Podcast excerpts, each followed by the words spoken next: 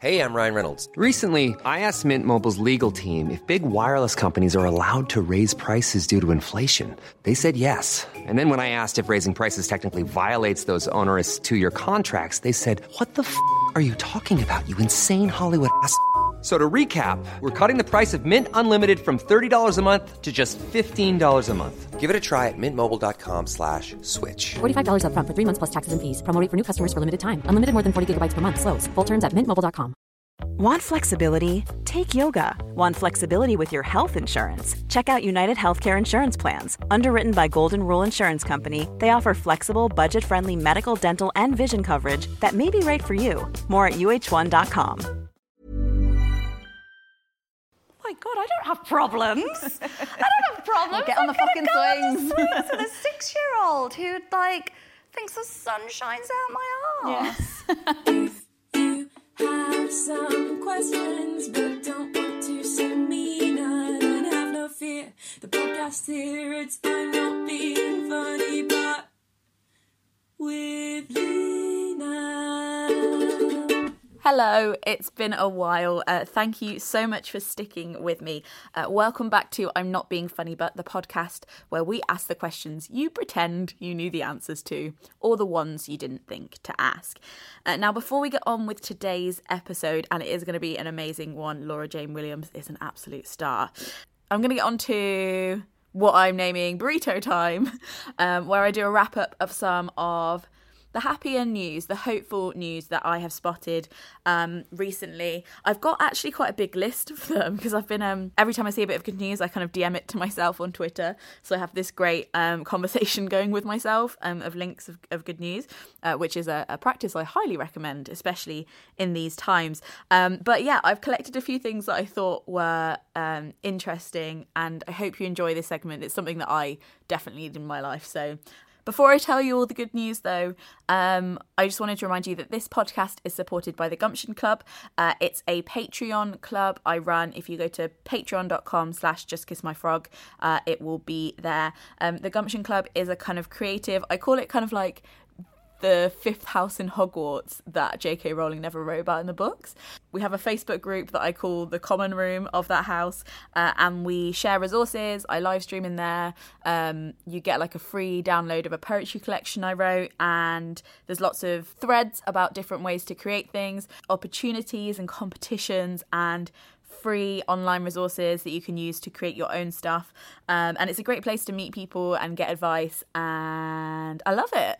So, if you do want to support this podcast, I would highly recommend becoming a Gumption Club member. It can cost you no more than a dollar a month. And it helps keep this podcast going. So there are a few things go on in that I wanted to talk about, and uh, you know, is it a coincidence or is it just a representation of the facts that two out of the three good news stories I have today are from Wales?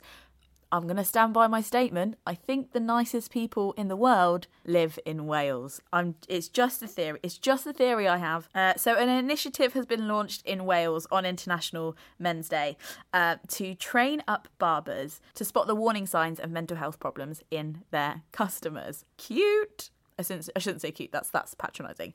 Incredible. They're being funded and given practical guidance on how to listen, how to help give advice, and signpost to support services. Denbighshire barber Mo um, points out that because these men are being seen regularly by them, it's a non threatening environment, and um, also they're kind of already touching them. There's like a barrier breakdown there um, that brings out a kind of openness and an opportunity to chat. He says, um, I've had people crying in my chair. Simply asking people how they are and how they're doing can make all the difference. I often don't have the answers, but I know I can make an impact just by listening. Um, so that brought a little tear to my eye, and I think there's lots of like small initiatives like that that you don't always hear about, where people are really like going out of their way to make small differences and give a shit basically um, so i really really like that story uh, we don't have to go far for the next story because in cardigan um, a independent bookseller uh, paul morris um, has given away his independent bookshop in a raffle. Um, so the bookshop was really profitable. Apparently, he could have sold it for at least thirty thousand uh, pounds. But after kind of deciding that he, he didn't want to run it anymore, he was retiring, and he just stepped back and was just like, "Fuck it." Have it. So he said that um, he thought about selling it, but I thought instead, let's give someone an opportunity in life which they might not have otherwise had. So from what I can understand is that just from his regular customers, everybody who bought a book got a raffle ticket for a while, and then at the end he just kind of picked one out and was like the bookshop is yours if you want it. The guy who got it just seems to be a normal man who really likes books. He's really excited. He took over the shop on the 5th of november so i kind of want to make a pilgrimage up there to say hi. But i just thought this was a really good example of of putting aside arrogance and the idea of inheritance. Um, and you know, there's this kind of like Bertolt Brecht thing in the Caucasian Chalk Circle that I always remember. That's just like he talks about this moral that's kind of like what there is belongs to those who are good for it. Um, the fields that they are mowed well. Mowed's not what you do with fields. Whatever you do with fields, I'm such a city girl. Um, but yeah, it's this this kind of idea that that like inheritance should be to the people who will look after something best, not necessarily this kind of um, blood descendant based capital that results in a lot of like systemic privilege and ridiculousness. So I I just really loved that story, and I was like, right on. Like it's it's like it's nice to give a little bit to charity or like be like, oh yes, I'll give a little bit here. But really just stepping back from a whole business and being like, throw your hands up, be like, the universe will look after it is kind of uh, really cool and humbling. So, Paul Morris, thank you for giving us hope. And if anybody wants to go to Bookends in Cardigan, uh, I I recommend it. The last bit of good news um, might not have been good news for some people, but I have complicated feelings about it. Um, so when I was um, a young a young budding publicist, I'd just got out of an engagement and I was moving house because I couldn't live there anymore. And I uh, took a trip to Paris uh, that was supposed to be for two people. Uh, my ex had booked the tickets and he had booked a 10 hour bus journey to Paris. Uh, I don't know how it takes 10 hours to get to Paris from London, but we'll move on. Uh, and I was sitting, I remember sitting on this um, kind of shitty megabus, and I had two seats uh, because obviously uh, my ex fiance was supposed to come with me.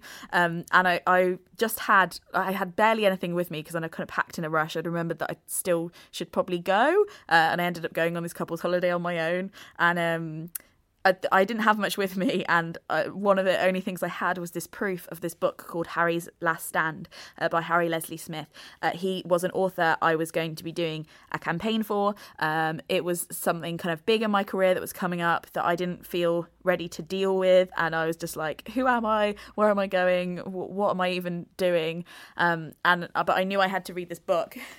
Um, so I, I kind of picked it up and was like, yeah. So I'd heard that the author was 91, uh, which filled me with excitement and dread.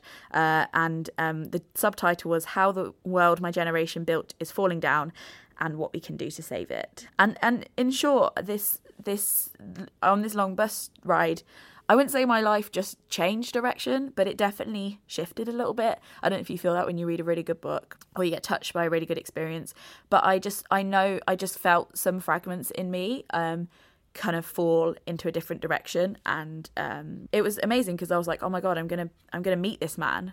Um so so Harry is Harry used to be like a like a carpet salesman. He's had a lot of different jobs in his life, but he's he's a pretty kind of normal northern lad. Uh, he's from Yorkshire. He's an RAF veteran. He, and he wrote this column um, in 2013 for The Guardian um, called This Year I Will Wear a Poppy for the Last Time. Because of that article, um, my publishing house commissioned him to write this incredible book, and it's all about um, his time growing up before the NHS, uh, his kind of childhood in 1930s Barnsley, the terror of war, what he experienced there, um, and the the creation of the welfare state. Really, like what that meant to him and what he went through uh, to do that. And it was it's this humbling, really modern, um, outward looking um, perspective from this. You know, he, I would I think I think we can call him elderly at this point. It's not a nostalgic memoir. It's it's looking to the future and and talking about the value of human life and and what the NHS means for that. For those of you um, who aren't uh, from the UK and might not know, the NHS is the National Health Service. Um, it's about 70 years old and it's one of the kind of biggest, I think it's one of the biggest identity drivers for a lot of British people that they're proud of. It means that anybody can get free access to healthcare uh, regardless of their income at the point of need. Basically, operating on the idea that uh, if you're poor, you don't deserve to die for it. I proceeded to spend um, you know, a long time on this campaign. He was like in every national newspaper. It was really great. Uh, and he got invited to the Labour Party conference, which is so cool. So I accompanied uh, Harry to the Labour Party conference um, with his son John, and we, the three of us, spent this like whirlwind three or four days together, um, kind of going to the conference every day. People were constantly coming up to Harry, asking him to sign stuff and talk to him. So kind of managing his time, and then um, towards the end of our time at the conference, uh, he made this big speech on stage. Uh, and I just, I, it's so hard sometimes for me to remember like moments in my life. Um, but I just, I remember everything about that day. I remember what I was wearing. I remember how it felt to be there. I remember the feeling of the like weird conference chair. And um, he did this speech about his life growing up under poverty and hunger, the results of which mean that his whole family died um, essentially of either illness or, or general poverty, um, uh, being buried in a in a pauper's pit, and and just saying that like his his life was our history um and that it shouldn't be our future and i remember him him ending on this line what was it it was like um Mr. Cameron, keep your mitts off my NHS. And the whole, I've never been in a room with that much energy, but, and it's hard when you look back at the footage, like, doesn't quite, like, communicate how it was like in that room. But, like, all of these, like, quite, you know, because people who go to the Labour Party conference, right, they're all right, but a lot of them are quite stuffy. And I don't know, uh, it's, it's not Glastonbury, I'll tell you that, but they just fucking exploded. And people were, like, flinging their arms in the air. People didn't, it wasn't like a, like a kind of very, like, tap, tap kind of clap. Like, people were, like, I don't think anybody like wasn't crying. Um and it was just this moment where you're kind of like like it's just honor to be in his presence and like the kind of um re- real depth and honesty of normal people you know? These these like harry wasn't famous until he was 91 92 uh and you know so many i think harry is exceptional and special but you think about all the people of his generation that we're not going to get to hear from and i'm sure some of them have incredible speeches and stories in them too and we're just never going to hear those either because they're in paupers pits um, or because they're just not around anymore and we didn't listen hard enough when they were. Um, so yesterday my time um, harry passed away. Uh, it was really sad and um, I didn't really know how to feel about it because it's also just kind of like this thing of like um, I kind of I don't hate it, but it makes me feel weird when people tweet about a death of somebody they didn't know, or if they did know them kind of by proxy or like in this very like flimsy way. It feels quite gratuitous to be like I knew them and I am sad. Um, so I haven't tweeted about it or anything because I I just feel like Harry meant a lot to me and he had a big impact on my life, but I also don't want to commandeer. Um, grief for the people who who were you know his closest people in his life. Uh, and i don't know we made a video together on my channel and uh, we were emailing a few weeks before he died when he was like oh yeah lena when i'm back in the uk um let's go for a coffee and, talked about maybe having him on this podcast. So yeah i had been in contact with him and i just i don't know i just i just didn't feel i didn't feel like i wanted to let harry's death pass without comment. Uh, but i also think that platforms like Twitter can be a very frivolous, passing, you know, paying lip service to something that has a has a lot more depth for me anyway. At least like there's a lot more nuance to how I feel about Harry dying, and I don't think it's sadness. Um, although I uh, is it is sad. It's just more this kind of like I don't think that Harry's story uh, deserves to go unnoted uh, by me or by anyone, but I also don't think it deserves to be in the sad section of any uh, reporting. So I, I, I think that Harry's life deserves celebration, and I'm so happy that I met him. I'm so happy that I read his book, Harry's Last Stand. I met Harry when he was 91. He died when he was like 95, he must have been. Um, so it's not a shock that he's gone, but it is sad. And I just wanted to mm, take this moment to like kind of thank thank the universe for his life. I think that he is somebody who really hasn't left the world in quite the same way as it was when he found it and uh, he did something really like humbling and, and clever and intelligent to present his story in this way, not just being like, here's my story, listen to it, but like, here's my story and how it relates to you. He was so passionate about supporting the trans community. Uh, he was touring refugee camps up until the end of his life. And he, he's just like one of those really bloody progressive old people that go, actually, to have Harry as one of the people who is part of our history. Uh, and I want to move forward uh, for a Britain that is uh, as inclusive and caring and compassionate and strong as Harry um, was. So anyway, that's that's my very long ramble, but I just wanted to put that in the good news section of the burrito time because he was an absolute legend, and I didn't want to let that pass without being noted. Um, so yeah, I hope you agree that podcast form is a is a more nuanced. I think I think just uh, I don't know. I just felt like this was the place for it rather than a sentence on Twitter. So anyway, on with the podcast. Um, we today we have Laura Jane Williams. Um, thank you for all of you who attended uh, this live recording. I know we had a live show. It was the first live show of I'm Not Being Funny, but it was at the London Podcast Festival. Uh, Laura Jane Williams, uh, I've met a few times and been following her writing online for years. Um, she's absolutely bloody hilarious, uh, especially on Instagram stories. Uh, and she wrote this book that I absolutely devoured a couple of years ago called um, Ice Cream for Breakfast so when I got this offer from London Podcast Festival uh, to do a live show, she was like literally the first person on my hit list. I was like, please, can we get her on? I know that the like the meme of like adulting has become quite big online, and it's quite funny that. Uh, so many of us don't feel invited to the adult world, even though, like, I don't know, I'm 28 and I still feel like I'm like, what are the adults doing? I really need to sort them out. Then I remember that I am one. Um, so yeah, I really wanted to get her on because I think one, she's bloody hilarious. Two, I think every time I ask her a hard question and she answers in this compassionate, clever way, I just kind of breathe out I don't know what it is, but my shoulders go down, and I'm like, okay, I think I think life is manageable. Um, so I just wanted to share her energy with you, really, and uh, all the stuff we talked about. Uh, we talk about rediscovering your inner child, looking after yourself, um, and solving bullshit adult problems uh, in a childlike but not childish way very different things, and we'll discuss that later. Uh, so, anyway, without further ado, I will not keep you from Laura anymore.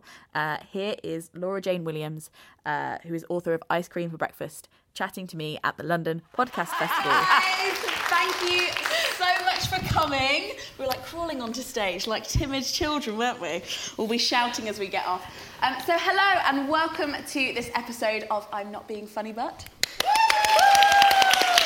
Uh, this is the podcast where we ask the questions we pretend we knew the answers to, or the ones we didn't think to ask. Now, our guest today is Laura Jane Williams. She's an incredible author, writer, storyteller, Thank you. Instagram storier, uh, and columnist for Red Magazine. Um, so I'm really, really excited to have you, Laura. Thank you so Thank much for being on the podcast.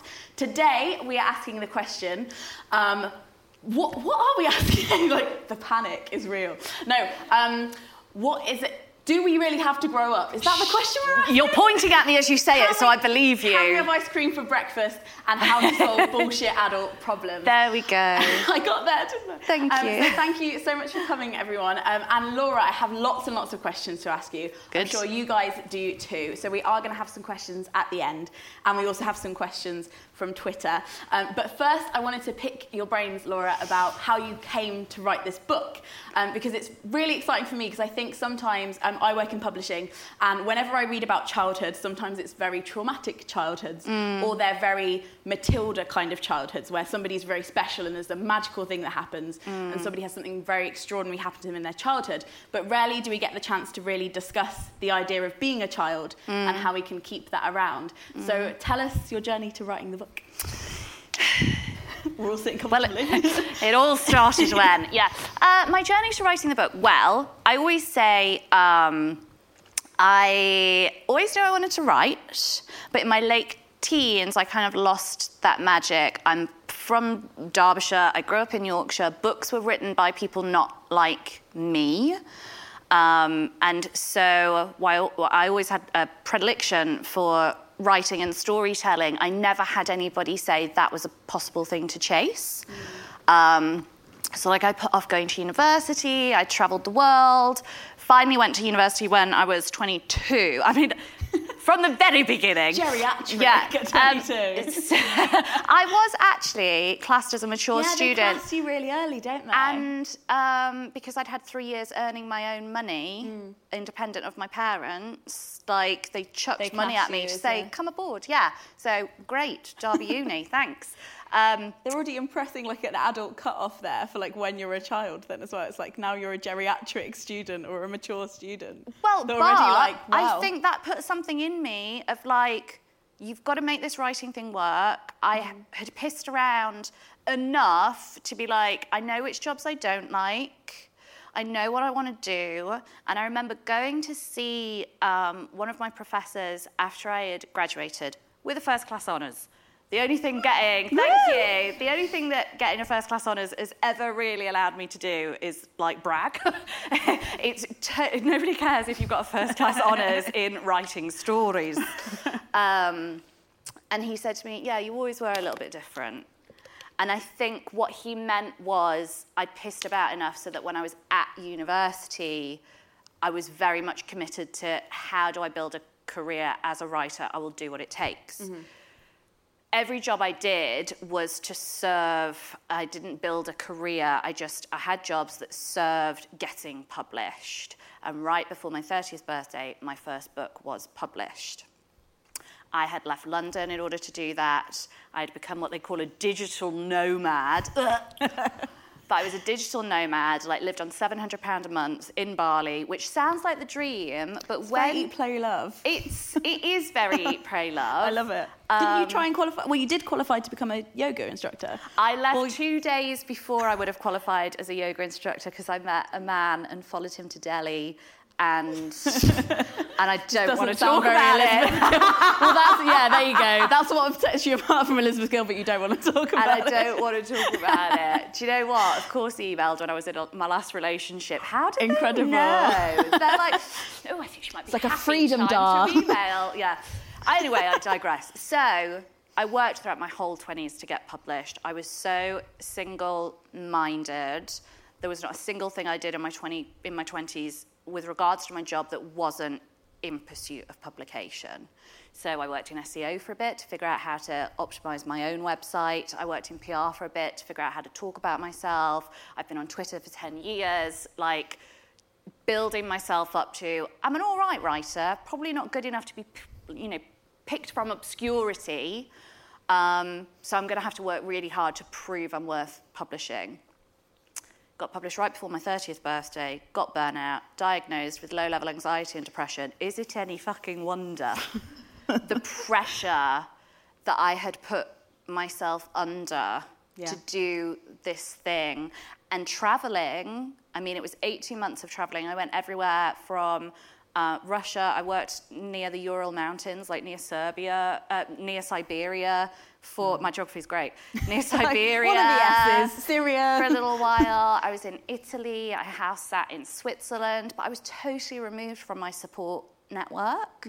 So, yes, I'm an introvert, and yes, I spend a lot of time alone, and that's where I get my energy, but I took it to the extreme. And it wasn't until I came back to London to have this book published. And I, I explicitly remember I moved into a house in Stoke Newington. I remember walking down the street probably late March, early April. The book came out in the June, and thinking the sun is shining and I can't feel it on my face, which is like a very specific thought to remember. But that is what the sun is shining and I cannot feel it on my face. And Jessie Burton had was a year on from publishing The Miniaturist, and she had like a 3,000 word blog post that went quite viral, where she talked about the depression behind success, what had happened to her. Mm. I read Girl on the Net's book. Girl on the Net is a, an anonymous sex blogger Hilarious. she's brilliant. I read her book, and it wasn't the sex stuff so much as when she unpicked anxiety. And I think if anybody had come at me headways to say you're not very well, I wouldn't have bought it. But because I had this softly, softly suggestion, because other people were sharing their stories, suddenly I understood I wasn't very well at all. Um, and so got this diagnosis, went on medication, went to therapy, and when I'm totally spent publishing my book, it was a heartbreak memoir about how my high school boyfriend dumped me, married my best friend. It's okay. I got to go to India and fall in love with a guy at yoga teacher training. It all worked out. um, I, had, I was just absolutely spent. I'd been away from my support network. I had given pieces of my soul to this manuscript, and then furthermore, to promote it, I talk about having sex in the book. And The Sun ran an article with photographs they'd taken off Instagram of me doing yoga on a beach and called it Around the World in 80 Lays. And then that got picked up by the Daily Mail, who furthermore called me a slag. And Wow. then 12 DJs on the BBC across the country, the 10 male DJs that I was interviewed by asked me how I would ever get a boyfriend again because I talked about all this sex that I'd had. Um, There was and I- 12 DJs. it was the 10 male DJs and two female ones, like, understood Like women have sex. disciples of Yeah. shaming. I was like, this is a very biblical story. But so um, I, basically, I was just spent, and I just went, you know what, sod this for a bag of chips. I am gonna nanny some local kids for a bit, and that is how I came back to myself. Was spending nine months with three little blonde girls who were not my own. Getting up at six o'clock every morning to braid three heads and braid, make three lunches and go to three different fucking schools. if I ever have to get on the number four bus again, like it's just that that bus is It's like a three-hour round trip or something. It is, but it was a reason to get out of bed in the morning. I would go home, I would eat cake, I would sleep all day, but I would get out of bed at three o'clock to go and pick up a six-year-old from school, and it kept me mm. alive. Had you worked with kids before that? Or was My it kind life. of like you went just like, do you know what? I need to be around some kids. Some kids. I haven't seen them in years. It's funny. I do not remember applying for the job. I don't remember like what website. I don't remember how it happened. You did apply though. You didn't just walk into a lady's I house did. and be like, Mary Poppins from the sky. Yeah. Ayo, I'm not read. Just Can I, we'll go to the park, shall we? Um, Yeah, you don't I remember. don't remember. But uh, obviously, there must have been something in me. I was 18 when I first went to Sri Lanka to volunteer at an orphanage. I spent my whole 20s, the summers, and I documented this in my first book, Becoming, um, going to Italy and teaching English as a foreign language. I ran a children's language school, um, and, and, and I'm, good, I'm good with kids. Yeah. I like children. For the record, do not like babies. Don't be pressured into liking babies. You don't have to. Children, they can- different, different conversations, different experiences. And I just feel it's so important to say that because I heard Oprah say she doesn't like babies and was like, fuck me, I feel vindicated. like, if Oprah says it's all right, I'm not a monster. Great. I'm sensing some merch coming on. It's like I don't like babies and I, I don't, don't- want to talk about it. yeah. I mean, let's go 90 10. Yeah, yeah, yeah. There you go. it's- it's- it's investment I'll you to be 10% debated. cut. Fine. Um, there must have Yeah. been something in me that recognised my happiest times throughout my 20s were these summers where I would like drink and very much be an adult by night and then work with children in the day. Mary Poppins. And, and so that's what I did. I spent nine months nannying, bearing in mind, I had just had my first book out. I was making headlines in every piece of national press. And then I became the dating columnist for Grazia magazine. And I would pick up my column, my headshot in Grazia magazine and National magazine. I had a column in it on my way to a part time nannying job. Um, did people ask questions about that? Were they just like, well, why are you doing this when you're, you know? I think there's sometimes a misconception about about like the kind of reality of writing as well. Well, and that- look how many shoes Carrie Bradshaw had on a column a week. Is it any wonder? And I'm like, Dave, that's not the reality. That's the real lie they're selling us, not the sex and Sex in the City. It's the writing. yeah. Yes, it's true. Um, I tried to be quite honest online.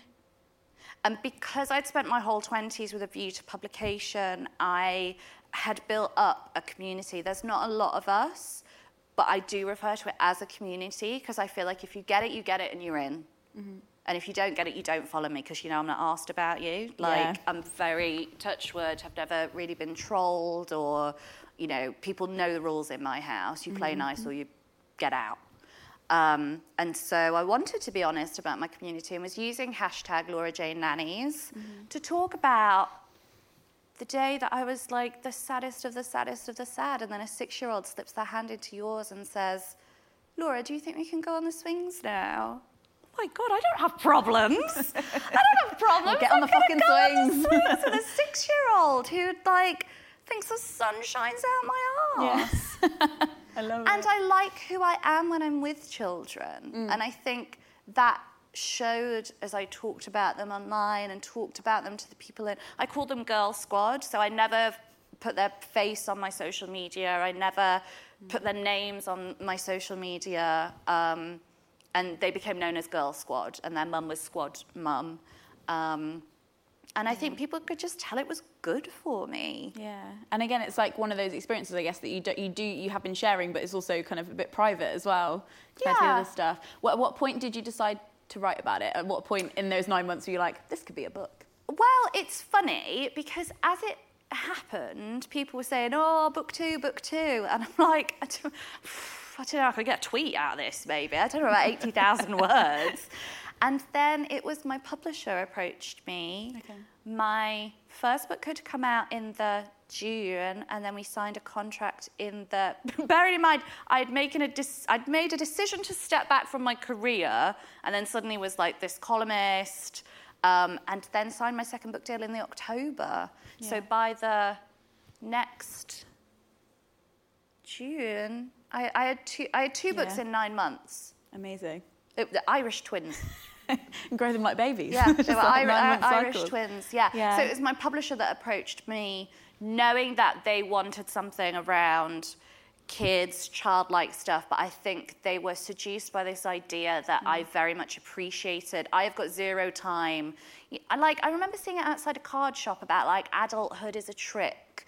Or, you know, stupid tweets about like, lol, is this what being a grown up is? Like, I've got mm. zero time for it. Yeah. Uh, I think between 25 and 30 is a fucking rough ride, mm-hmm. and you couldn't pay me enough money to relive those years because you're a grown up, but you don't have the perks of being a grown up. You don't have money, you don't have a sense of self, you still don't have voice enough to say, this is what I'm worth in mm. relationships or, or in your job. I hit 30, and yes, I was on my ass, but I was on my ass in therapy and on drugs, and it, it- and it was the, the making of me. Yeah. Um, I believe in the difference between childlike and childish. Zero time for childish. That's why I'm not dating right now. That sounds like a whole nother podcast. but I'm not being funny, but why isn't Laura dating? Yeah. We're like, wow. Childish, no time for childish. Childlike is so utterly charming. Childlike, and the definition of charm being making the person you're talking to feel as seductive as you feel. Yeah, because you talk in the book about feeling special and like having, when you're with a child, the child makes you feel special. Yes. And that mm-hmm. is a beautiful. That child slipping their hand into mine to mm-hmm. say, can we go on the swings now? Even now, I was with these girls last night. They're still in my life. I stayed at their house. We did a sleepover. We had an adventure today. And even as I got out the cab at their house and they were leaving the house to go swimming and hearing, Laura! And I'm like, baby, Like, it's me. You know, she's 12 now. I can't lift her. But still, that, like, yeah, Yeah. just. Um, but being childlike is about being curious and enthusiastic and asking questions and having that sense of adventure and not worrying about being cool. Childish is like stomping your foot and using the baby voice and throwing tantrums, not interested. Really couldn't be less interested. Childlike is charming. Yeah, what we need to get back to. Yeah, There's a quote in the beginning of your book from Picasso who's like, it takes a lifetime to become a child, or something like that. Yeah, learned a lot And about like- Picasso since I quoted Like, him. yeah, don't know, if, you I, don't know deep, if I rate him as a bloke. Oh, okay, anymore. right. Full Yeah. disclaimer. Yeah, full disclaimer. I Bad think I'd- people can say really good quotes for really good yeah, fridge it's magnets. true. It's true. Um,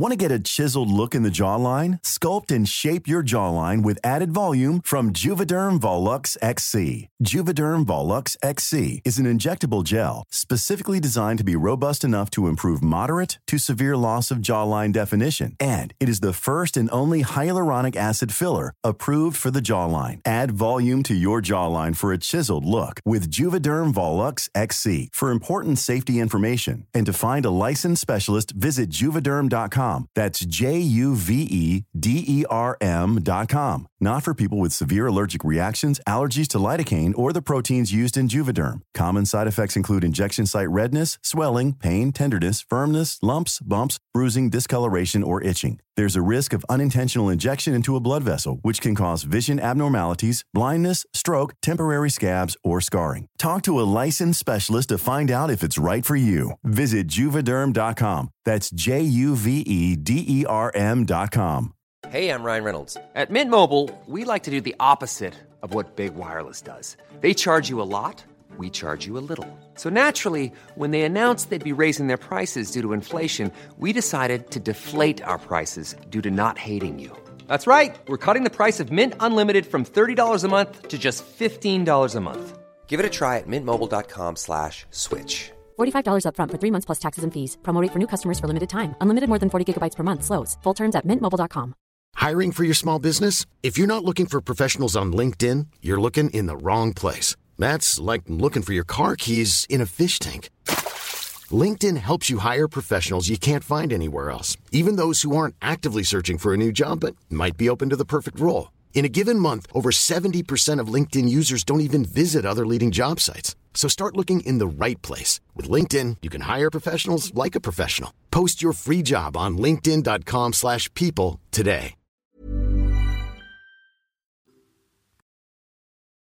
So I had a list because I absolutely loved your book, and I, I might have consumed it in about 24 hours. Thank Um, and part of it, I think, was what's great about it is this called Ice Cream for Breakfast. Ice Cream for It's now And now- available in paperback. Yeah, um, is this idea one of like having this kind of community with kids that aren't yours and having taking this kind of joy from it. But it also like I kind of made a list of lots of assumptions that I didn't realise I had until I read the book About adulthood. About adulthood. So I thought we could go through some of them, and you, Sure. I'm going to play my my past self who thought this, and you can argue with me. Okay, Tell me what sure, I'm uh, wrong. yep. So I've got eight of them. Right. Are you ready? Wait. Yeah, I'm ready. Okay, are you ready? Ready for the points? Um, one, by adulthood, you should know who you are. Is that true? I mean, I take issue with any kind of should. Yeah. Shoulda, woulda, coulda. Shoulda, woulda, coulda, are the last words Fool. of a fool. and an unhappy fool. Yeah. Uh, should is a fucker. Mm-hmm. Um, so should nothing. You decide your rules. And do you know what? Beyonce said this in her Year of Four documentary. Um, how does anybody else know who I am when I still don't know myself? And I'm like, you are Beyonce Giselle Knowles and still becoming. And I try and remind myself, that's why I called the first book Becoming. May your becoming never end. We are always evolving. I think, and now I'm going to quote Jay Z. Let's do it. Why Let's make not? it a triple threat. But he said, well, like, of course I've changed. Wouldn't it be miserable? I'm, I'm paraphrasing now. But he basically said, Yeah. of course I've changed. Like, it would be miserable if I creepy, hadn't. yeah. So it, when we say it like an accusation, you've hmm. changed. Well, thank you so much. I'm learning. Yeah, because I think again, and I'm not blaming social media for this. I think it's genuinely the way we use social media, but it's the idea sometimes that people feel like they have to make a profile of themselves, Yeah. summarize themselves in a picture and a few words, Yeah. and then that can't change. Yeah. That can't. And again, when we put opinions on the internet, those can't change either. And it's kind of like we've gone back to stone tablets that just Yeah. like carved and then we can't change. So Yeah. that was I'm really very important. proud of my public commitment to evolution. Mm-hmm. Of like, and that can be my personal brand. My personal brand doesn't have to be cynic, philosopher, loves Yeah. vanilla ice cream or whatever. Yeah. Um, my, my, my hashtag personal brand can be Changing endlessly curious. Yeah. Yeah. Zadie Smith I wrote a whole collection of essays called On Changing My Mind. She said she's not loyal to any one doctrine apart from inconsistency. All power to you, babe. We need more grey area in life. And- but like being sympathetic, we're also so keen to box other people in so we know how to think about them. That's why, you know, I say this as a 32 year old child free single woman, but why there are so many questions about somebody would be single by choice and child free for now. Um, because it unnerves us. Well, it, she doesn't want a boyfriend. She doesn't want a partner. That I don't know what to do with Doesn't that compute, information. yeah. we, basic psychology, in and out group preferences. We like people to do what we do so that we know exactly where we stand. Mm. Uh, tell me you're a liberal, fine, but show it to me with your acceptance of the choices of others. That we're all just doing our best. Yeah, definitely. And I suppose you also probably saw the kids you were looking after change as well, because sometimes we can, with kids, I think adults have a tendency to be like, well, that's the loud one. She's trouble. She's Oh. very well behaved. And you probably had to have that nuance and be like, actually, these kids are very complex and probably change Yeah. every month. yeah, and learning to adapt my language to be like, that was a very loud moment, rather than like, you're, you- you're always loud. Why can't you be quiet like your sister? It's like, that was a loud moment, or that was a great crossing the road moment, 10 out of 10. Just like, yeah, yeah. yeah. Rather But than it making like That forever. is what made me go, God, I'm so kind to these girls, acknowledging 10 out of 10 for how you crossed the road then. Like, you looked both ways, you did it. 10 out of 10. And just, and then you move on with your life and you go, why am I riding myself so hard? My friend Dan said for a long time he didn't think he was good enough to be a perfectionist. Incredible. That resonates with me so hard. I don't feel good enough to be a perfectionist. yeah. I'm going to congratulate myself every time I cross the road now. I'm going to Yeah. be like, didn't get hit by a car. Didn't 10 get hit by a car. Well, Still living. Uh, but also, on the day that I had my phone in my hand and I was checking my email as we went across the zebra crossing, and a cabbie leant out of his window and went, "Try putting your fucking phone away." And instead of like flipping in the bird, I like, "Yeah, he's right." And the girl said, "What did he say? What did he say?" I said, "He said I shouldn't be crossing the road with my phone," and he's right. Even with the adjectives. Still learning. Yeah. Still learning. Yeah. No. You're like, yeah. you're right, sir. I- And I really like your white van. Compliments to the Correct. chef. Thank you for the feedback. Thank you Um, for inspiring me to be better. Um, ne- next, can we have a book about what I w- learnt from the white van man? that would Yes, be that would yeah. be humbling indeed. Yeah. Maybe it's more of a Crikey, short essay. I should be making notes. I've got an entire You're like, don't worry, I've plan. sorted you. Um, so number two, um, when I'm an adult, I thought I had to stop making decisions with my gut and be reasonable because like a lot of the time I just I think as a kid I like ran about bouncing off walls essentially. um, and then when I was like an adult, I was like, why I keep making decisions with my gut? I need to like. But then in the book you talk about making decisions with your gut and being okay with that. I think we always know what the answer is, and Mm-hmm. any searching is just trying to get other people on board with what it is you really want. I think typically we're just looking Yeah. for that validation because it's scary, and if you are doing something that not everybody else is doing, you want to know it's all right. We're, we're, uh, we, uh, we're all just looking for reassurance, which is why it's so nice, so nice to say, well done for crossing the road well. You know, like, just be nice to each other. I have two Australian friends, and they'll be like, oh, babe, that was really nice the way that you asked after that man at the coffee shop. Like, I see you. And you're like, you just, you want to be a better person because you mm-hmm. know that somebody's acknowledging Yeah, like raising the stakes and yeah. So I think mm. you can absolutely trust your gut. And I, I uh, you are allowed to want what it is that you want. And you do not have to justify that. If you want a hug, if you want a kiss, if you want that five pounds back, if you want to go bungee jumping, bungee diving, skydiving, I don't know what they call it. Obviously, I don't One want of to those. Yeah. like, Whatever me. the kids are doing. Yeah. Move to Um, Derbyshire. if you want to move to Derbyshire, I just left London, I did that. You are allowed to want what it is you want. And we live in a culture of such like Pro cons. deprivation and policing. And um, I can never remember who said it, and I'm totally going to bastardize how it was said. How unlike me to get We'll just a call it quote from a non. That's what I do. I'm like, a non said. A non. No, but it's a woman, and I don't want to anonymise Oh, no, a yeah, woman. that's true. It'll come to me like as we walk off stage. I'll Is come it back and be like, I'll tell you who the Marilyn quote is. Monroe. You, yeah. it was Audrey Hepburn, and what she said about the Oh. Kardashians was, um, you have to be brave with your life so that other people can be brave with theirs, and that's where my own boldness and bravery comes from mm-hmm. is like if this permits another person to step into their own truth, that domino effect of truth is like such a fucking turn on. Yeah. That's the biggest turn on. So by honoring your gut and saying what you want, you know, you're not going to hurt anybody normally. Um, you're allowed to want what it is you want. If you don't want to study science and you want to study history, if you want to, you're allowed to want what it is you want. Yeah, because I think sometimes I find myself telling people a story about what, how I've come to that decision Yeah. without them asking for it. And I'm like, see, I've weighed it all up and here's how it reasonably makes sense. Yeah. So this is what I'm going to do rather than just be like, I feel like it. Yeah. I'm going to do it. You can just feel like Yeah. it. Yeah. Another one I had was sleep is negotiable. No. She's like, no. No, it's not. And I- Sleep and activist. Like, Depression taught me this. Yeah. If I do not get eight, nine hours, the world is ending. the world is ending. And it's exhausting to manage your own exhaustion. And then when you're knackered, you make shit decisions that make you feel like shit, and then you don't sleep because you're up thinking about them. Mm-hmm. But then you made a, thing in the book about how you wouldn't say to a kid, like, well, you've got to do all this stuff, otherwise you can't Yeah, go to bed. listen, five year old tiny Tim, I want you to make your bed. I want you to finish that maths test. I don't care if it's five to 11, you've got jobs to do. Like, you'd go, do you know what, babe? Up the I chimney." think- yeah, come on, put your little boy Mm. shorts on. Chim chimney choo. Uh, I can't wait to have a child so somebody else can mow my lawn. Can we just. Every t- I've moved into a house with a lawn, and every time I do it, I'm like, I just want an eight-year-old boy, and I'll give him a quid. It's not a big lawn, but it does my head in.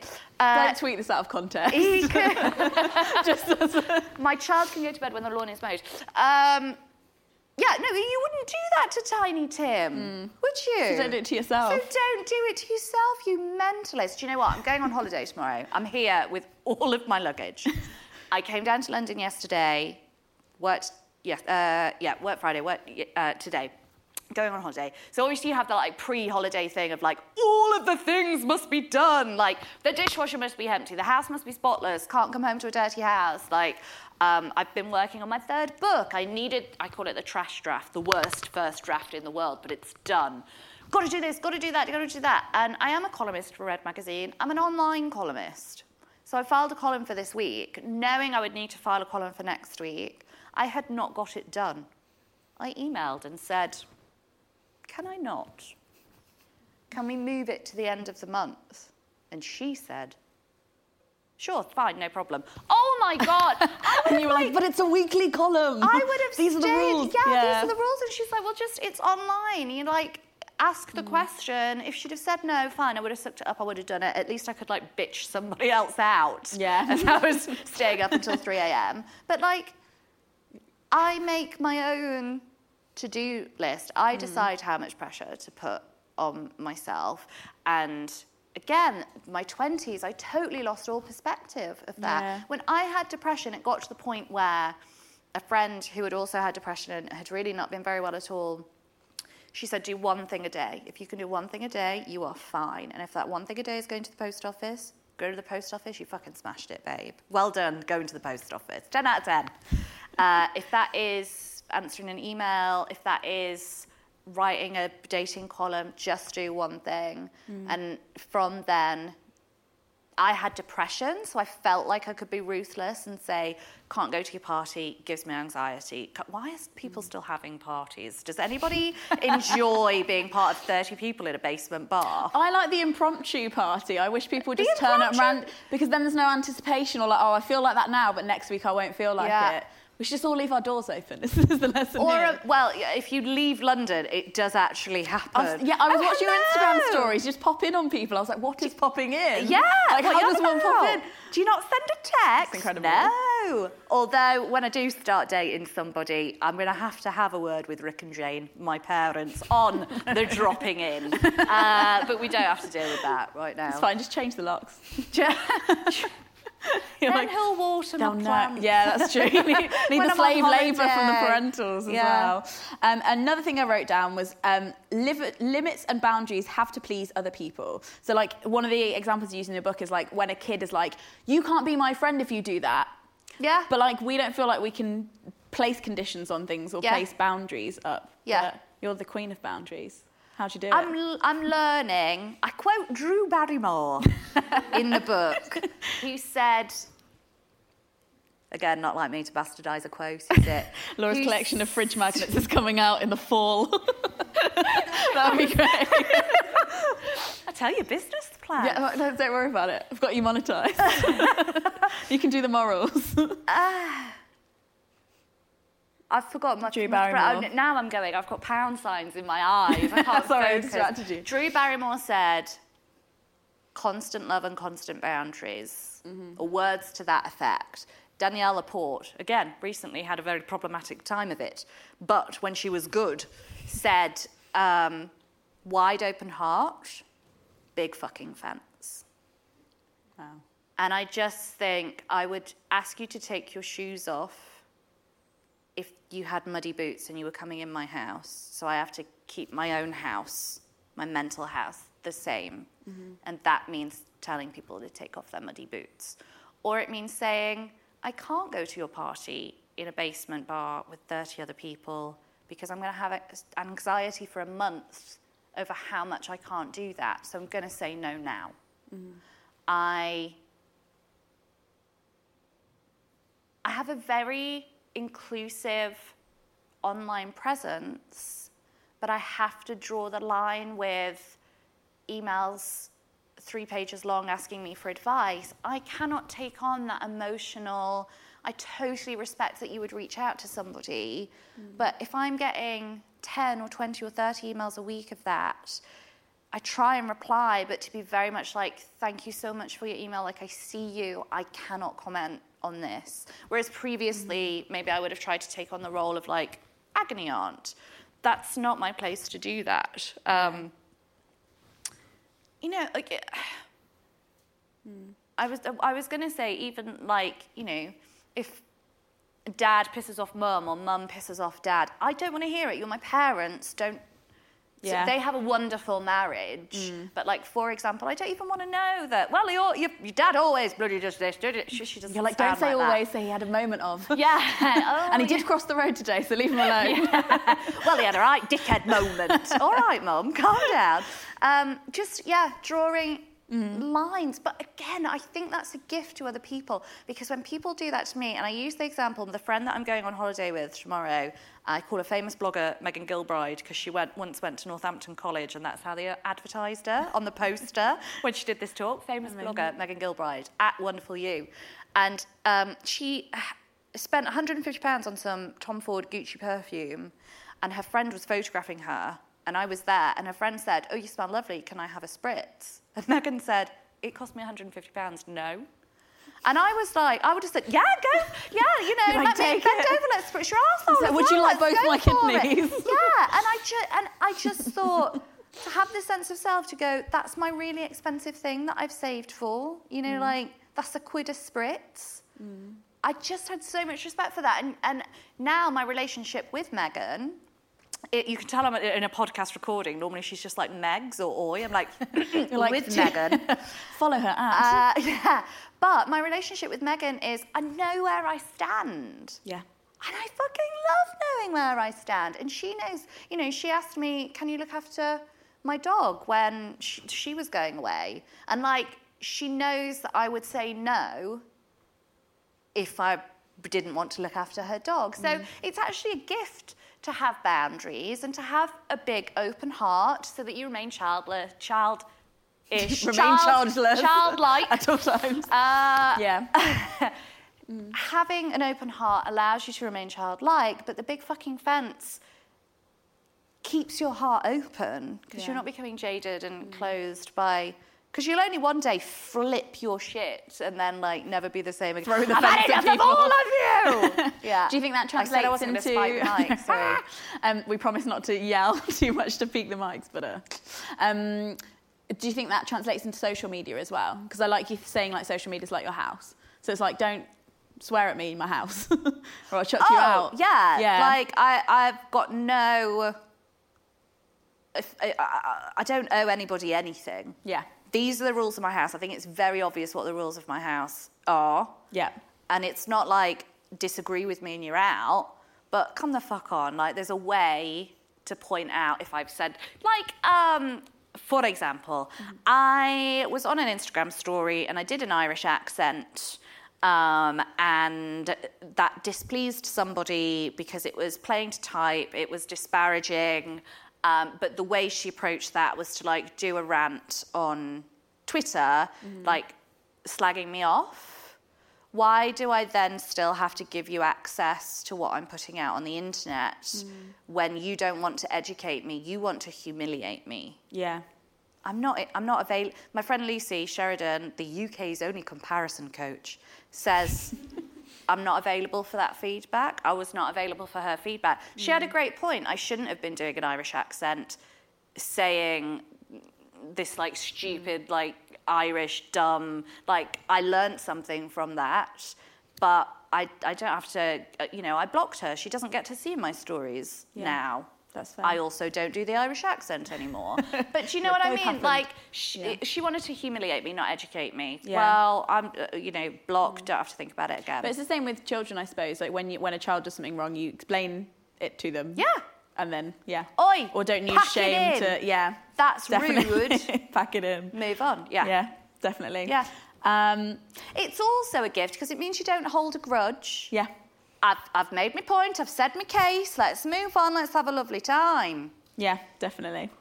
Um, another one that I think I definitely internalized was uh, like if something isn't working, you should just stick with it. No! Whereas you, whereas you say that children are just like they'll try something, if it's definitely not working, they'll fuck it off and they won't think about it again. Yeah. And they won't talk about it. They'll just be like, oh, I did a thing, it didn't work. Yeah. Carrying on. And my whole life, I've thought I'd make a brilliant improv actress. and then I went to an improv class, and I was like, "Oh, people have people train in this for years and years, precisely because of what that woman is doing on stage there." As I'm like watching this scene and going, "I don't have time for this. I don't want to dedicate years and years. I want to come in and be the best, and I'm not. So I'm actually not bothered. I'm not passionate about the process. Yeah, so I think mm. there's a time and place to stick with something. Don't tell me that you're writing a book when what you mean is you like to talk to people at parties about writing a book. Sit down, do your trash draft, get your 80,000 words. I are, you know, I'm not interested otherwise. Yeah. Um, but also, if you start writing a book and then go, I this isn't enjoyable for me. I don't want to stick with this. I actually think this is like a short story or a series of tweets. Great, pivot, move, Yeah. be agile, change. Again, yeah. evolve that public evolution of like, just do what you want to do. Do what feels good. Don't punish yourself. Life's too short. Yeah, and it comes back to trusting your gut as well, I suppose. It's just kind of like you'll know Yeah. if something isn't really your thing. I've hated think- Mm-hmm. doing the trash draft of my third book, but it's love hate. Like Yeah. I know I'm getting there, and I know it fuels me, and I know it excites me. Mm-hmm. Um, I didn't feel that way about improv, so I just stopped. Yeah. Another one, style over comfort. Especially when I got my first job, I was like, I must buy a lady outfit now. No! I was like, I will go to the lady shops and purchase a lady outfit. that didn't go well. No, As you can see. what are you on about? Yeah. um, no, comfort. Be comfy. Mm-hmm. Be comfy. Be comfy. Yeah, it reminds me of the Sound of Music, you know, where she makes all their clothes out of curtains and then lets them run around in curtains all day. She's like, it's fine. Yeah. The play outfits. Be comfortable. If you can't climb the climbing frame in what you've got on, then what's the point? Like, Yeah. I don't want to sit recording a podcast in front of an audience and be worried about my side boob or my angle or, you know, can you see up my skirt? Like, Yeah. I feel I feel good in what I'm wearing now, which is like masculine tailoring and a bit of gold jewelry. Um, I just, you know, watching these kids just like tear through the park, or, or even for me to hang out with them, I never want to be the person that's like, no, You're no, ruining my shoes. I mean, Yeah, yeah. uh, uh, uh, possibly everybody will know who I'm talking about about this. I'm not going to get on the bandwagon of slagging off a particular matriarchal family, um, but I did see a video recently of um, a star's little girl going in to kiss her face, but before she did it, and she's like three, she pulled away and said, "You have makeup on." And had to check with her mum whether she had her face on, and she didn't. And so went in and was like, "Mwah, mwah, mwah, mwah, mwah, mwah," and they Yeah. could do kisses. And I guess that's why the video made it to the internet. But I was like, gosh, there is something about. I have been known to say I'm not going on the trampoline. I've got a podcast recording in an hour in front of an audience. That's fair. Let's do this. Just But, making sure you like, get knocked out on the trampoline. I, I appreciate that. I went on a bike ride. I was like, babe, we've got to go slow because if I get hurt, there's no time for hospital before my, before the gig. Um, so dedicated. yeah, so be comfortable. Life's too short not to be comfortable. Another one was don't embarrass yourself. So, and I've got a quote from you here. This one's Are by you gonna quote Laura Jane Williams. Yeah, you said shame starts as a conversation and it ends as a monologue. Oh, Where did I say that? you said it in the book. It's in there. It sounds very clever, doesn't it? but I liked that because it made me think about how you're like, show, show me the receipts. I was like, it's on my Kindle in the dressing room.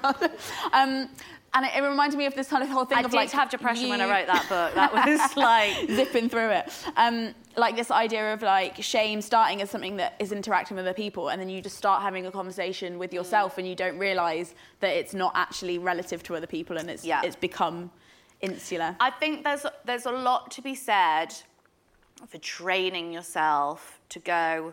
That is a thing that happened. Not that is a thing that happened and it was bad, and so I am a bad person.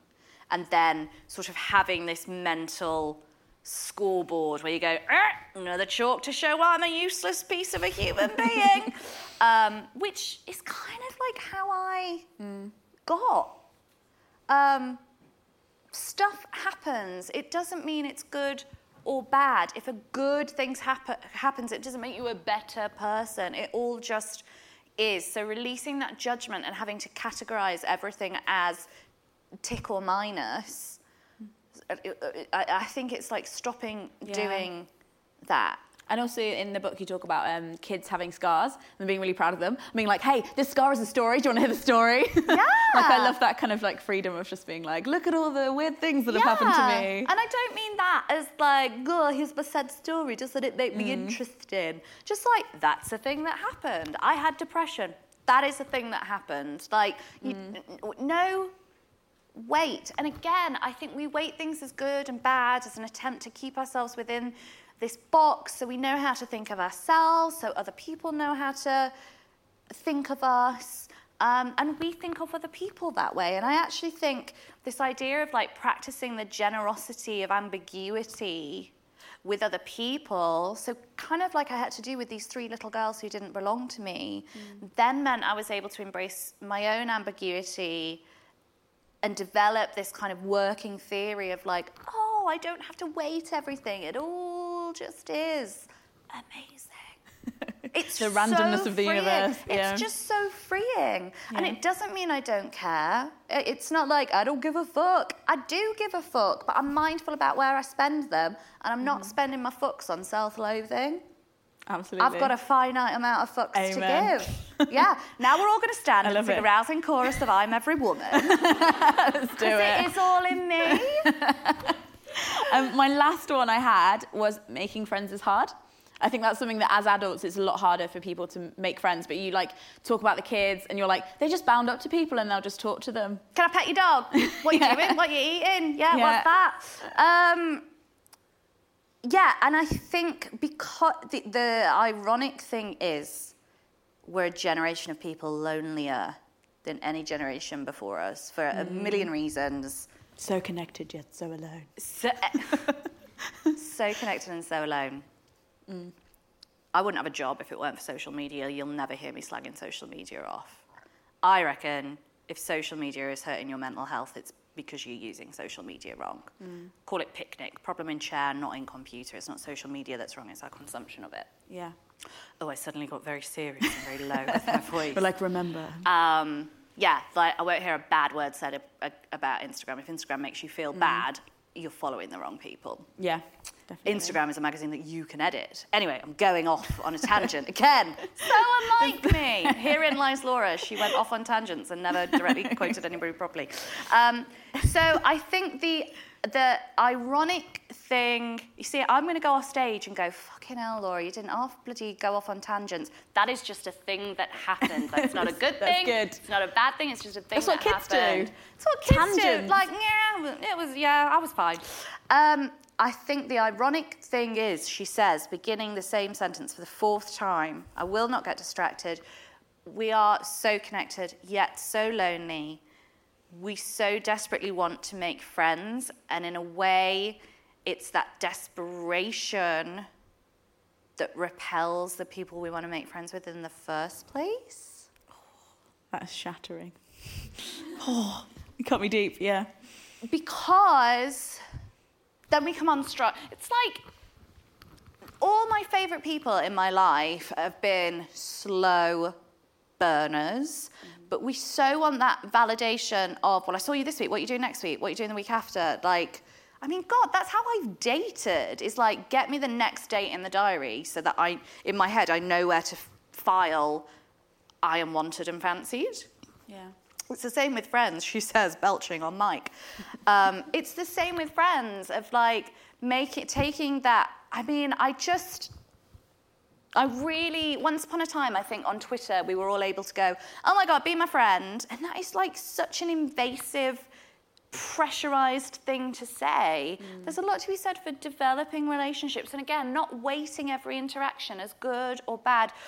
When I was a dating columnist, I read a book called, is it called Get the Guy? Matthew Hussey.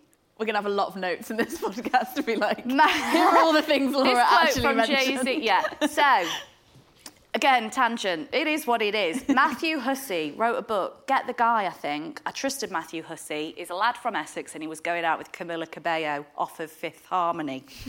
And I thought, if I all was the gonna- trust factors Well, do you know what I mean? side. If I was going to run a marathon, I wouldn't ask someone that's not run a marathon. If I'm looking for somebody's advice on getting into a great relationship, I'm going to ask the guy that's dating Camila Cabello off of Fifth Harmony. Do you know what I mean?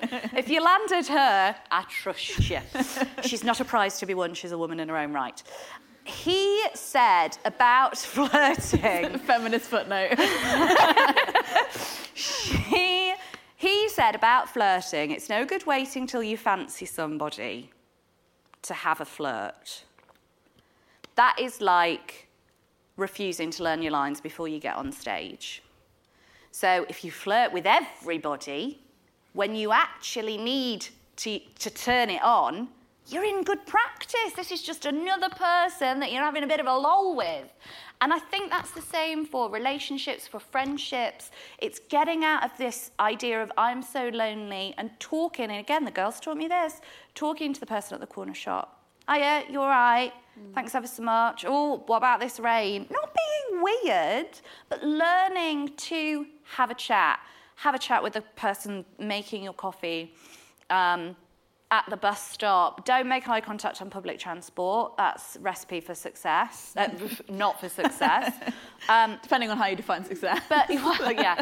But so what I'm saying is. Um, practicing engaging with the world so when there is somebody that you want to make friends with it's not this like weighted heavy oh my god i've got one chance i'm going to blow it like we've got to go out we've got to hang out it all just is it's all just part of a richer tapestry. You mm. can make friends when you're older. It doesn't have to be this whole big deal but we don't need to put so much weight on it mm. that like that one last interaction is the be all and end all if you are a person to whom other people are attracted because you remain open to communication that is far more seductive energy than I like you and only you. Will you be my friend? I have three slots to fill. Yeah. You have been selected. Talk to everyone, and the, mm. the, the friendships will happen organically. Yeah, and I think also it's interesting like how we've consumed media around friendships, where like just logistically you can't have more than maybe six or seven characters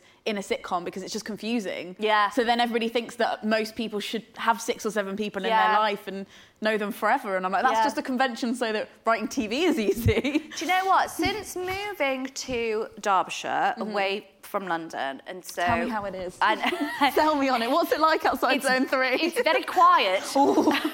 very quiet and uh, a real pain in the arse to stay on top of that lawn mowing. a real issue for me. Uh, but I'm down the road from mum and dad, so I'm seeing my mum and dad almost every day. I swear to God, I have not mentioned a friend's name to them with the odd ex- ex- exception of two or three, more than once. I'm always talking about somebody else. And in a way, that makes me feel like I don't have friends. Because I'm not just like saying the same for, you know, my gang, my mm. friend's gang, my sitcom gang. Yeah. I just know all of these people from all these different lifetimes that I've led. You know, like getting a call from you, getting a call, like when I got an email I don't from use the phone. but you know, like mm. coming here and doing this, but you and I haven't seen each other face to face. Yeah, in ages. For like, But literally like, we had a wines, it yeah, was do- good. yeah, do you know what I mean? It's Yeah. like it's it's building these webs is not this complex formulaic thing. It just happened. Mm. But again, it's that thing of like, Laura, do you remember we had fun those times? Do you want to have another, some more fun? And You're like, Yeah. yeah, fun again. Yeah. It doesn't have to be this whole like checking in thing. Yeah. I really like it. Now, I've been hogging Laura for a very long time. I'm very sorry about it. I can tell. People have eyes on me. So I want to open it up to the audience. I do have some questions from Twitter as well. So while you're thinking of your question, I'm going to ask one from Twitter, from Twitter. Very important. Yeah.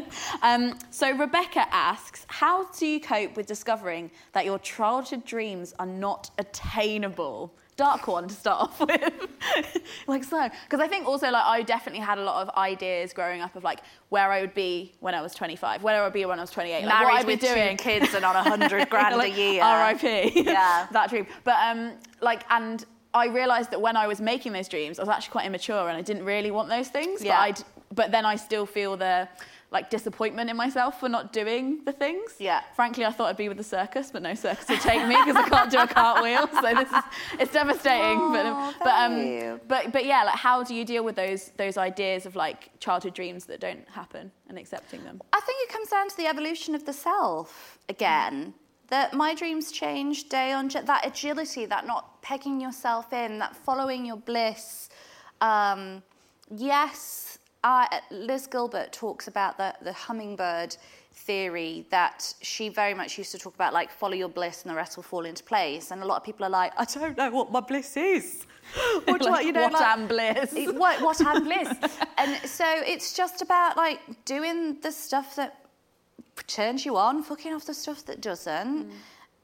That's a happy life. Doing more of the stuff that you love, and that can be hanging out with kids that don't belong to you. That can be writing a book. That can be, you know, how much money do you really need? Money is nice. I've only started earning proper money since I turned 30 and I understand the difference between I always got by versus um,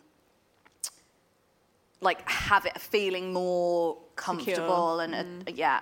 Um, but how much money do we really need? Oh my god, I thought I'd be like a lawyer on half a million a year. Yeah. Nobody is. Even the lawyers aren't. Even the lawyers Not as rich as they look. So it's. I think it's it's about the evolution of the self and that constant forgiveness, that evolution of the self.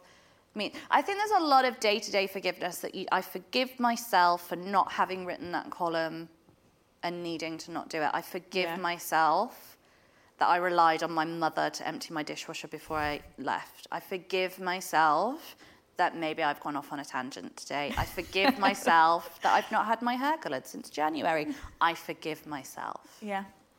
I suppose if you had written that column, it wouldn't have been. It would have been like a, a thoughts on sli- sleep deprivation and arbitrary deadlines. Yeah, it would Because again, it's like that thing of like what it would have been isn't what you wanted it to be. Yeah. So I like that.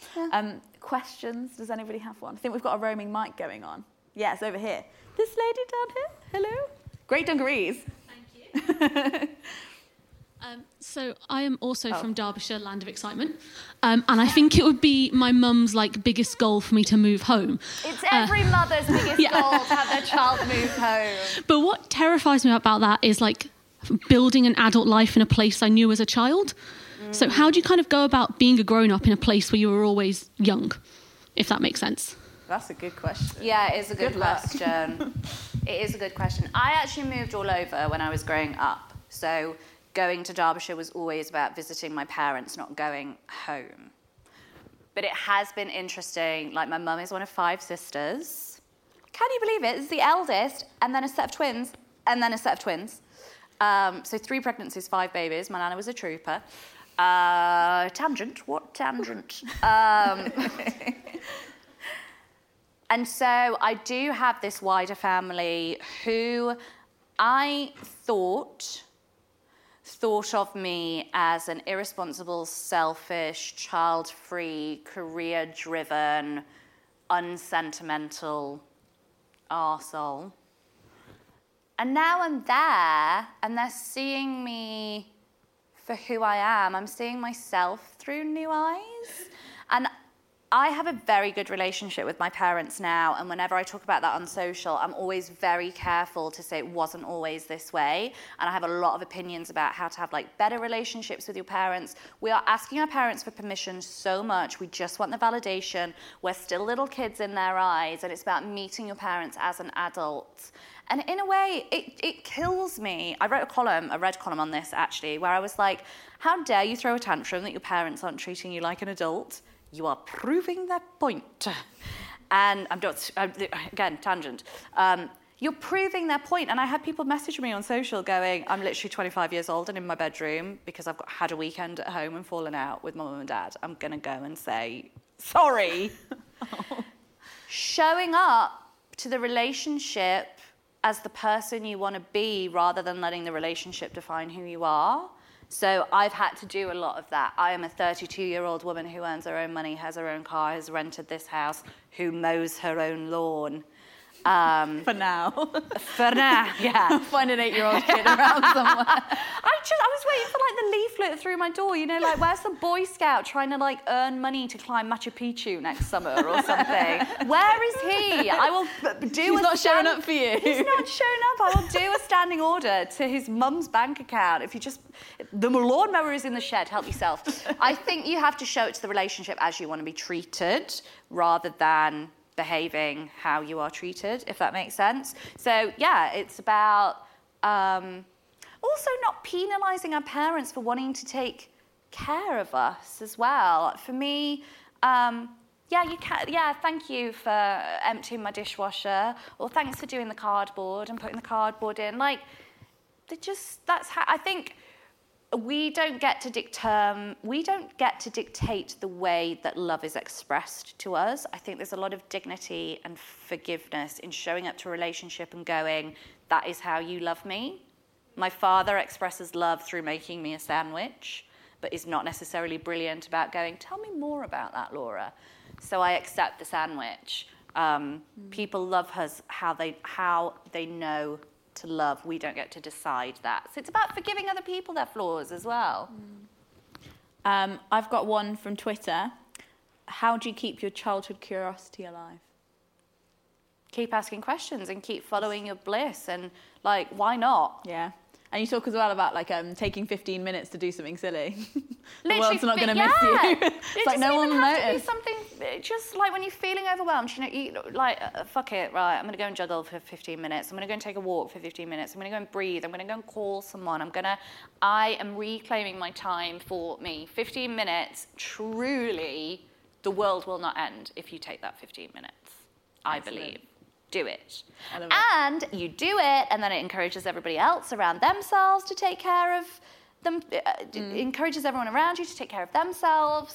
Yeah. Then have everybody's national 15 minutes a day. National 15 minutes a day, whenever you Piss about. want. Yeah. Piss about 15 minutes. That's what they do at Google every Friday afternoon, apparently. It's Do piss about time because it encourages like Oh creativity. yeah, and curiosity, like confidence, breeds curiosity. Confidence breeds confidence. Act Mm.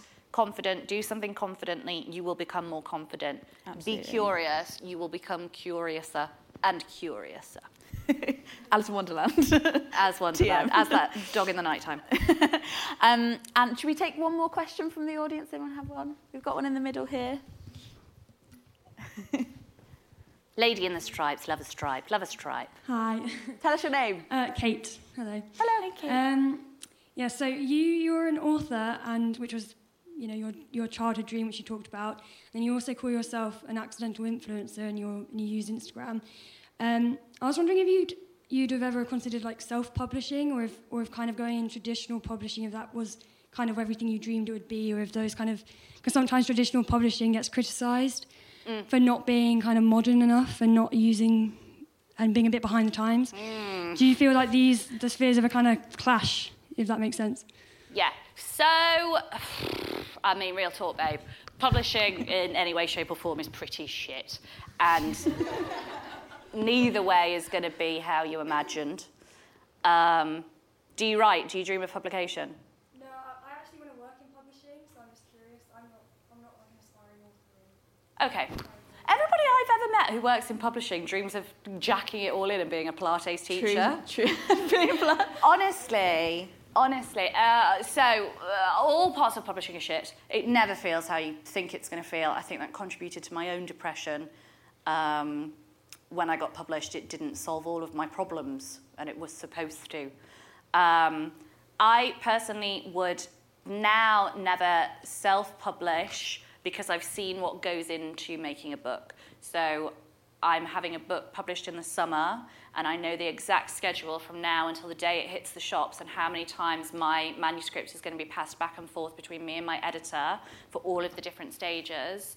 Um, not to mention the fact that so I will write a first draft, then I'll write a second draft, a third draft. It will go to my agent. That will come back to me with notes. I'll redraft it again and again. That will go to my agent. She will check it. It will go to my editor. She will check it. It will come back to me. It will go back to her. It will come back to me. It will go back to her. Then there's like a line edit. Then there's like a legal edit. Uh, then there's a proof edit. I could not do that on my own. That said, in an attempt to prove my numbers, um, right before we went out on submission for the first book. So I got, I had interest from Penguin Random House, who just read my blog and Twitter and knew I was working on something. Um, I had interest from them. They told me to get an agent. I got an agent. I finished the first half of my memoir and then it went out on submission. Before we did that, I self published a book called The Book of Brave through my website. It was like a downloadable PDF. I had no business calling it a book. Um, and that reached people, and I was able to say, this is how many downloads from this, this many countries. If anybody has a copy of the Book of Brave, it's riddled with typos. Like, I did my best, but it's not professional. But it served a purpose. Um, so, yeah. Brilliant. But also, traditional publishing is like behind the times. I have one more question. She said politely. That I'm gonna I'm gonna throw out if there's anyone who wants to talk about this afterwards because I think it's more of an existential issue we should all think about. Uh, This whole podcast this is- has been an I know, I know. It's from somebody who's using glass that not a tree joke. Why do wellies not come in fun colours anymore? Now that is, I think we should. We can't answer that, but I think everyone should hold that to heart. We should maybe have a focus group about how to change that because it's very important. And Britain is very wet. I don't think we're very, we're ill-equipped for fun and for weather. So I think um, that's a good note to end on. Um, if everybody could join me in giving a round of applause for Laura, thank you. Being absolutely brilliant, sharing all of her grown-up, childish knowledge, childlike knowledge. Childlike, childlike. And uh, thank you all so much for coming. I'm going to be hanging out in the lobby later, and we're going to shimmy off this way in a very professional. Are we going to manner. the lobby now? I think so. We'll go to we the have to lobby go and give the nice microphone man his microphones back. Okay. we'll give the mic back. We'll have a wee. yeah, We'll see you in the thank lobby. Thank you so much. Thank you. Oh my god, thank you so much for listening. Wasn't she incredible? Um, Laura's book, Ice Cream for Breakfast, is available. Uh, support her if you would like to hear more of her advice. I really recommend it. Um, and if you can, pick it up from your independent bookshop because it means that like authors get more money when you do that. I don't know how else to explain it without going into depth, but um, if you want an episode on that, we can talk about that later. But basically, if you want to pay the author for their work, I would really recommend buying it at RRP from an independent bookseller if you can. If you would like to join the Gumption Club and support this podcast, like all of the bloody lovely, what are we at? About 220 people in the Gumption Club now. Um, do that. I'm really, really um, grateful for it. It keeps this podcast going and it also enables me to pay lovely people to help me uh, for their art. So, Sarah Day Arts uh, is a really great example of this. I just commissioned her to draw some new artwork for the podcast and it looks kind of incredible. So if you haven't spotted that yet on your app or it hasn't updated, uh, get on it because it's just so good and she is so talented and I really I've been following her artwork for a while and to have an opportunity to support her and um, really pay her for her art, um, which is a core value of mine, um, was uh, really incredible. And I couldn't have done that without the Gumption Club. So thank you, Gumptioners. Yeah, there'll be more episodes coming soon. Uh, I am back and I have had a lot of conversations with a lot of people and whacked the recorder on while that happened. Um, so there'll be lots more coming up very soon. Do stay tuned. I'm going to try and release these on Sundays. Um, so do watch out for them yeah, and you can follow me on Twitter at Lena Norms if you've got any thoughts about the podcast. Uh, if you want to contradict anything that people will say in the podcast, you're very welcome to do so, and I will be uh, reading out some of those if you want to send them in. Although nobody has sent me any yet, so I'm like a bit like I kind of wanted to start this section called "I'm not having it," where people disagree with what we say. But so far, it sounds like either I'm preaching to the choir or we're making sense. Um, but people haven't really had nothing to say against it, so that's cool. But if there's anything that you want to add, I'm happy to uh, include that in another podcast episode. Um, always really interesting to talk about that. And yeah, um, thank you so much for listening. You're making my day. Um, okay. I have no way to sign out of podcasts, so let's just sing until I turn the recorder off. Ta-da! If you have some questions but don't want to send me none, have no fear. The podcast here, it's I'm not being funny, but with Lena.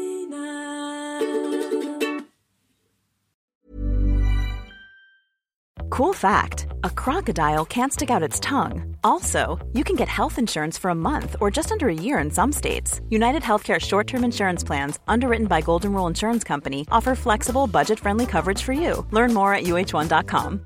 How would you like to look five years younger? In a clinical study, people that had volume added with Juvederm Voluma XC in the cheeks perceived themselves as looking five years younger at six months after treatment. Look younger, feel like you. Add volume for lift and contour in the cheeks with Juvederm Voluma XC. Reverse signs of aging by adding volume to smooth laugh lines with Juvederm Vollure XC. For important safety information and to find a licensed specialist, visit juvederm.com. That's J U V E D E R M.com. Not for people with severe allergic reactions, allergies to lidocaine, or the proteins used in Juvederm. Common side effects include injection site redness, swelling, pain, tenderness, firmness, lumps, bumps, bruising, discoloration, or itching. There's a risk of unintentional injection into a blood vessel, which can cause vision abnormalities, blindness, stroke, temporary scabs, or scarring. Talk to a licensed specialist to find out if it's right for you.